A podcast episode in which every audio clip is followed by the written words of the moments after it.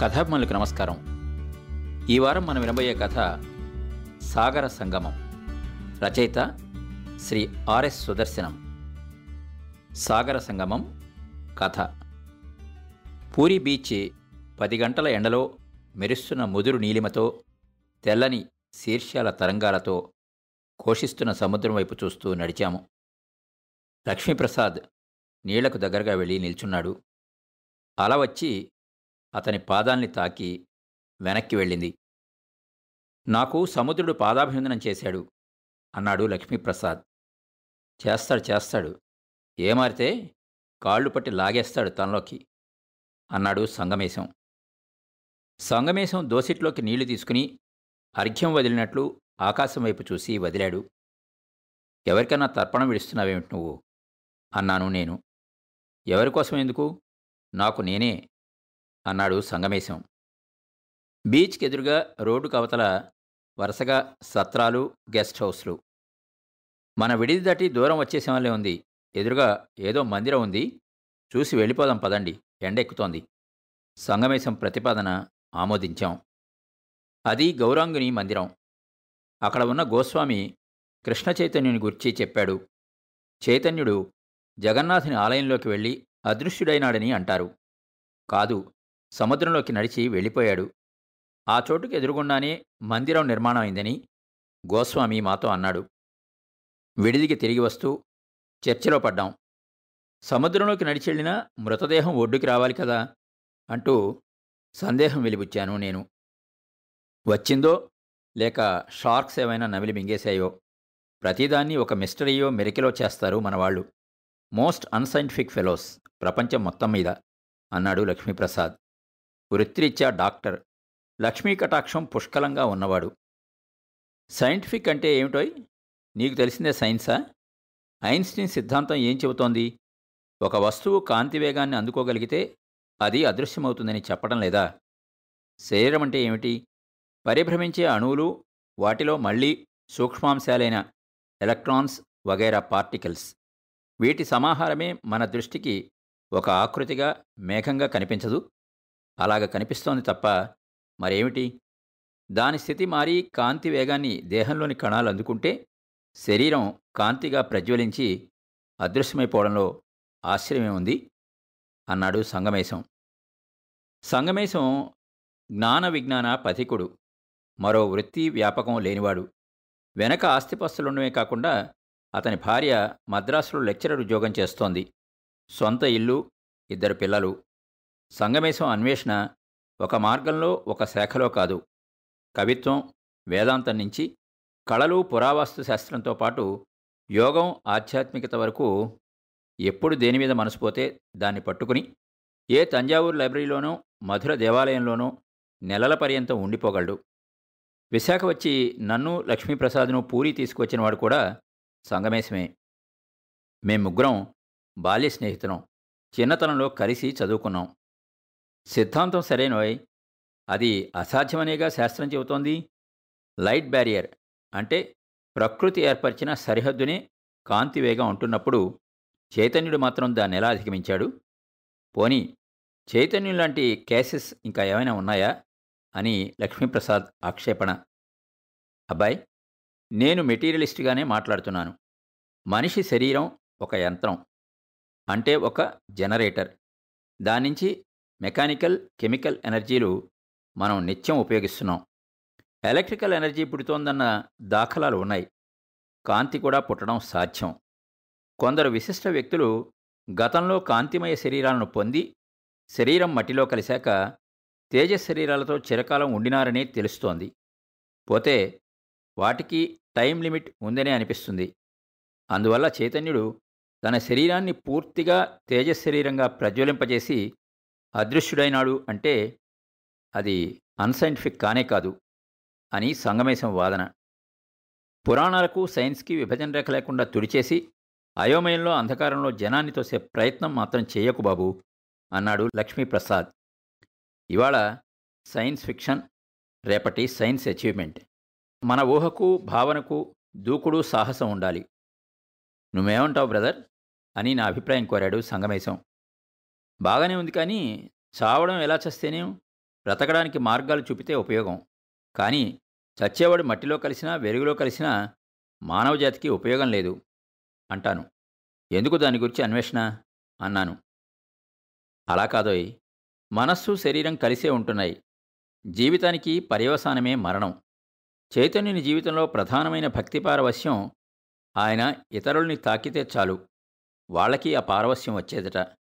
అది చేరుకున్న పరాకాష్ట అతని శరీరాన్ని వెలుగుగా మార్చితే అదే ఆయన నిష్క్రమణంగా ఈ లోకం వాళ్ళకి కనిపించిందన్నమాట.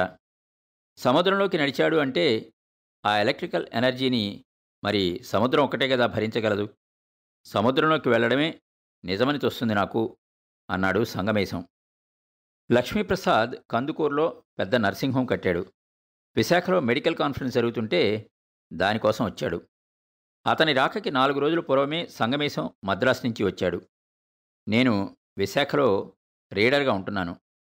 చాలా రోజులకి ముగ్గురం అనుకోకుండా కలియడం వల్ల పూరి యాత్ర సాగించాం. పూరిలో ఆ రెండు రోజులు ఒకరి విషయాలు ఒకరు క్షుణ్ణంగా చర్చించుకున్నాం. లక్ష్మీప్రసాద్కి ఇద్దరు కూతుళ్ళు. కొడుకులు లేరని అసంతృప్తి. పెద్ద కూతురు డాక్టర్ చదివింది. ఆమెని డాక్టర్కిచ్చే చేశాడు. రెండో అమ్మాయిని ఒక ఐఏఎస్ కుర్రాడికిచ్చే చేయబోతున్నాడు శ్రావణమాసంలో మనువ సంతానం కోసం ఉవ్విళ్ళూరుతున్నాడు. విదేశాలు పర్యటించి రావాలని కూడా ఉన్నది. ఇంకా ఏవో గుర్తింపులు గౌరవ పదవులు బహుశా రాజకీయాలు అతని జీవిత లక్ష్యంగా ఉన్నట్టు చూచాయిగా గ్రహించాం. నేను సంగమేశం. ఎందుకు చెబుతున్నానంటే ఆ ఏడు శ్రావణమాసం వచ్చింది. లక్ష్మీప్రసాద్ రెండో కూతురు వివాహం జరిగింది. వివాహానికి నేను వెళ్ళాను. సంగమేశం వచ్చాడు. మేం పెళ్ళి నుంచి తిరిగి వచ్చిన వారం రోజులకే పిడుగులాంటి వార్త లక్ష్మీప్రసాద్ పోయాడని. జరిగిందేమిటి? మనుగుడుపులకు వచ్చిన కొత్త వధూవరులతో పెద్ద కూతురు అల్లుడు తన భార్య నర్సింగ్ హోంలో ఇద్దరు డాక్టర్ల కుటుంబాలతో రామాయపట్నం పిక్నిక్ ఏర్పాటు చేశాడు లక్ష్మీప్రసాద్. రెండు కార్లలో తెల్లవారుజామునే కూతుళ్ళు అల్లుళ్ళు డాక్టర్ కొలీగ్స్ వాళ్ళ పిల్లలతో లక్ష్మీప్రసాద్ రామాయపట్నం వెళ్ళిపోయాడు. సముద్ర స్నానం చేసే ఉద్దేశంతో.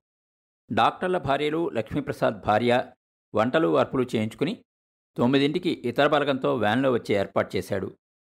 రామాయపట్నం బీచ్లో సముద్ర స్నానం ముగించి లక్ష్మీప్రసాద్ తాను ఒడ్డున నిల్చున్నాడు. కూతుళ్ళు డాక్టర్ల పిల్లలు గెస్ట్ హౌస్కి వెళ్ళారు అల్లుళ్ళిద్దరూ ఒక డాక్టరు ఇంకా సముద్రంలో మునకలు వేస్తూనే ఉన్నారు. ఇంతలో పెద్ద పర్వతం లాంటి అల రాక్షసుల్లా వచ్చి ఆ ముగ్గురిని కబళించింది. చూస్తూ నిల్చున్న లక్ష్మీప్రసాద్ కింద పడిపోయాడు. తీరాన్ని తాకిన అల అతని శరీరాన్ని లోపలికి తీసుకువెళ్ళింది. అలచేత కబళింపబడిన ముగ్గురిలో డాక్టరు రెండవల్లుడు చాకచక్యంగా తప్పించుకుని స్పృహ తప్పిన పెద్దాళ్ళుని ఒడ్డుకి చేర్చారు.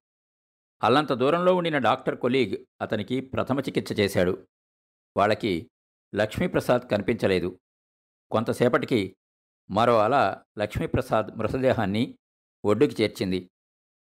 లక్ష్మీప్రసాద్ ఊపిరితిత్తుల్లో నీళ్ళు లేవు. అల్లుళ్ళు సముద్రంలో అదృశ్యం అవడం చూసిన అతనికి షాక్ వల్ల హఠాత్తుగా గుండె ఆగిపోయి వెంటనే మరణించాడని తేలింది పరీక్షలో. వ్యాన్ కందుకూరు నుండి బయలుదేరకుండానే శవం ఇల్లు చేరింది. లక్ష్మీప్రసాద్ అంత్యక్రియలు అవశిష్టాలు అయ్యాక నేను సంగమేశం సింగరాయకొండ స్టేషన్లో అతను మద్రాస్కి నేను విశాఖకి వెళ్ళే రైళ్ళ కోసం ఎదురుచూస్తూ కూర్చున్నాం. సంగమేశం అన్నాడు. ఎలా చస్తేనేం ఎలా బ్రతకడం అనేది కదా ముఖ్యం అన్నావు నువ్వు పూరిలో. గుర్తుందా? సావధానంగా మాట్లాడుకున్నాం. ఎలా చచ్చాడు అనేది బ్రతుక్కి ఒక వ్యాఖ్యానంలాగా ఉంటుందోయ్. అహింసను జపించిన గాంధీగారు ఎలా మరణించారు? హింసాకృత్యం కారణంగానే ఆశలతో మమకారాలతో బ్రతికిన లక్ష్మీప్రసాద్కి వాటితో ఎంతటి తాదాత్మ్యమో అతని మరణం తీరు నిరూపిస్తోంది. ఒక విధంగా అతడు అదృష్టవంతుడు. అల్లుడు పోయి తను మిగిలి ఉంటే అతని బ్రతుకెంత దుఃఖభాజనంగా ఉండేదో. అయితే మనం జీవితంలో దేన్ని ఎక్కువగా ప్రేమిస్తామో దాని ప్రతిద్వంద్వమే మరణమా? అంతేగా మరి? జీవితానికి ప్రతిద్వంద్వం మరణం కాక మరేమిటి? జీవితం పట్ల వైరాగ్యం పెంచుకున్నవాడు? వాడు మరణం మీద జీవితం మీద విజయం సాధించినట్టే. అంటే వాడు మరణించడా? శరీరం ఉంటుందా పోతుందా అని కాదు ప్రశ్న. అతని మనస్థితి ద్వంద్వాతీత మనస్థితి. మామూలు మట్టి శరీరం కాదని పోని తేజశరీరం ఒకటి నిర్మించుకోగలడా? అదెంతకాలం ఉంటుంది? వీటికి సమాధానం వాడి తపస్సు లక్ష్యాన్ని బట్టి సిద్ధిని బట్టి ఉంటుంది. మామూలు మనిషి విషయంలో కూడా తేజ శరీరం వంటి ప్రేతం పదిహేను రోజులు ఉంటుందని Tibetan book of the dead వగైరా గ్రంథాల నుంచి పెద్ద కర్మ చేసే మన ఆచారాన్ని బట్టి తెలుస్తోంది. కొందరు మహాత్ములు లోకోపకారార్థం తేజశరీరంతో కొనసాగుతూనే ఉంటారట. నేను ఎక్కవలసిన రైలు రావడంతో ఆ చర్చ అక్కడికి ముగిసింది. ఒక ఏడాది గడిచింది. నేను జబ్బుపడ్డాను. డెంగీ జ్వరం అన్నారు. కోలుకుంటూ చాలా నీరసంగా ఉన్నాను. ఆనాడు శ్రావణ పూర్ణిమ. కలలో సంగమేశం కనిపించాడు. నన్ను పక్కమించి లేచి రమ్మని పిలుస్తున్నాడు. నవ్వుతూ సరదాగా ఉన్నాడు. నీరసంతో ఎంత ప్రయత్నించినా నేను లేవలేకపోతున్నాను. నువ్వు లేవాలనుకుంటే లేవచ్చోయ్ అంటూ చేయి చాపాడు. నాకు అందటం లేదు. చివరకు అందింది అనుకున్నానో లేదో మెళకు వచ్చేసింది. చేతి వేళ్ళతో గోడని తడుముతున్నట్టు తెలుసుకున్నాను. తర్వాత మూడు రోజులకి నాకు ఉత్తరం వచ్చింది. బ్రదర్ నేను తిరిగిన గుడుగుడు గుంజంలో ఐన్స్టీన్ సిద్ధాంతం గూర్చి తేజ శరీరం గూర్చి నీతో చెప్పిందంతా మరిచిపో. అంతా వట్టిది. ఆనందం తప్ప అంతా వట్టిదే. ఆనంద సముద్రం సముద్రానందం. చైతన్య సముద్రం నుంచి వేరుపడి బీచ్ మీద గవ్వలేరుకునే పిచ్చివాళ్ళం మనం. అర్థాలు అనర్థాలు లేవు. మనస్సు శరీరం మట్టి శరీరం తేజశరీరం అని వేరువేరుగా లేవు. మతాలు సాంప్రదాయం జ్ఞానం విజ్ఞానం అంతా హుళక్కి. ఇవన్నీ నాకు సముద్రానికి మధ్య తెరలు అవరోధాలు మాత్రమే. ప్రొద్దున లేవడం నిత్యకృత్యాలు తీర్చడం రాత్రి నిద్రించడం. ఏమిటి బోర్? దీనికి అర్థం ఉందా? ఇలా సముద్రాన్ని పొడిసిళ్ళతో కొలవడం సాధ్యమా? సముద్రం నా ప్రేయసి. సముద్రం నా సర్వస్వం. సముద్రం నా చైతన్యం. సముద్రం నేను. మమ్మల్ని ఏమాయా వేరు చేయదు. సముద్రం ఆనందం. నేను ఆనందం సముద్రం. నేను సముద్రం. నేను ఆనందం. నేను సముద్రం. ఆ ఉత్తరం నాకు బోధపడలేదు. సంగమేశం అన్వేషణలో చివరికి మిస్టిజం వికటించి పిచ్చికి దారితీస్తోంది అని అనిపించింది. తర్వాత నాకు తెలిసిన వార్త సంగమేశం శరీరాన్ని సముద్రం ఎడ్వర్డ్ ఎలియట్స్ బీచ్లో ఒడ్డుకి చేర్చింది అని. అది స్వచ్ఛంద మరణమో ఆత్మహత్యో తేల్చుకోలేకపోయాను. ఇంత జరిగాక ఇద్దరు మిత్రుల్ని కోల్పోయాక కూడా జీవన్మరణాల తాత్విక రహస్యం రహస్యంగానే ఉండిపోయింది నాకు. అప్పటికి ఉన్న నా కాస్త అవగాహన పూర్తిగా చెదిరిపోయింది. మూగవాడిలా ఊహలు కూడా మూగపోయి విశాఖ బీచ్లో నుంచుంటాను. సముద్రాన్ని చూస్తూ సాయంత్రాలు. విన్నారు కదండి? శ్రీ ఆర్ఎస్ సుదర్శనం గారి కథ సాగర సంగమం. వచ్చేవారం మరో మంచి కథతో కలుద్దాం. మీ కొప్పర్తి రాంబాబు. విశ్రాంత ఉద్యోగి ఇండియన్ బ్యాంక్ విజయవాడ. ఈ కథ గురించి ఇంకో చిన్న విషయం. సుదర్శనం కృష్ణస్వామి గారు ఇద్దరు కూడా అనంతపురం చిత్తూరు కాలేజీల్లో ఇంగ్లీష్ ఎకనామిక్స్ డిపార్ట్మెంట్ హెడ్స్గా విధులు నిర్వహిస్తూ ఆత్మీయ మిత్రులయ్యారు. వారి మధ్యన అనేక తాత్విక చర్చలు జరుగుతూ ఉండేవి. ఇద్దరు కాలేజీ ప్రిన్సిపాల్స్గా ప్రమోట్ అయ్యి వేర్వేరు ఊళ్ళకి వెళ్ళిపోయారు. తర్వాత కృష్ణస్వామి కుటుంబంతో సరదాగా దగ్గరలోని రామాయపట్నం బీచ్కి వెళ్ళి ప్రమాదవశాత్తు సముద్రంలో మునిగిపోయి అకాల మృత్యు పొందిన వార్త తెలిసింది. ఆ సంఘటన వారి చర్చలు ఈ సాగర సంగమం కథకి ఆధారం. ఈ కథను త్రివేణి పత్రికలో చదివి ప్రొఫెసర్ ఈఆర్కే శాస్త్రి గారు రాసిన లెటర్లో ఈ కథ గురించి చర్చిస్తూ Sangamesham announces at end that tradition religion knowledge science everything is wide they are also curtains of illusion Ananda is the only reality అంటూ సంగమేశం కథ చివరన చేసే వ్యాఖ్యానం గుర్తించారు. మరి విన్నారు కదా? ఇది ఇవాల్ట్ ఎపిసోడ్. మళ్ళా వచ్చే వారంలో కలుసుకుందాం. మా షో మీకు నచ్చినట్టయితే యాపిల్ పాడ్కాస్ట్ గూగుల్ పాడ్కాస్ట్ మరియు స్పాటిఫైలో కానీ సబ్స్క్రైబ్ చేసి నోటిఫికేషన్ ఆన్ చేసుకోండి. నెక్స్ట్ ఎపిసోడ్ రిలీజ్ అయినప్పుడు మీకు అప్డేట్ వస్తుంది. నేను మీ కొప్పతి రాంబాబు విజయవాడ నుండి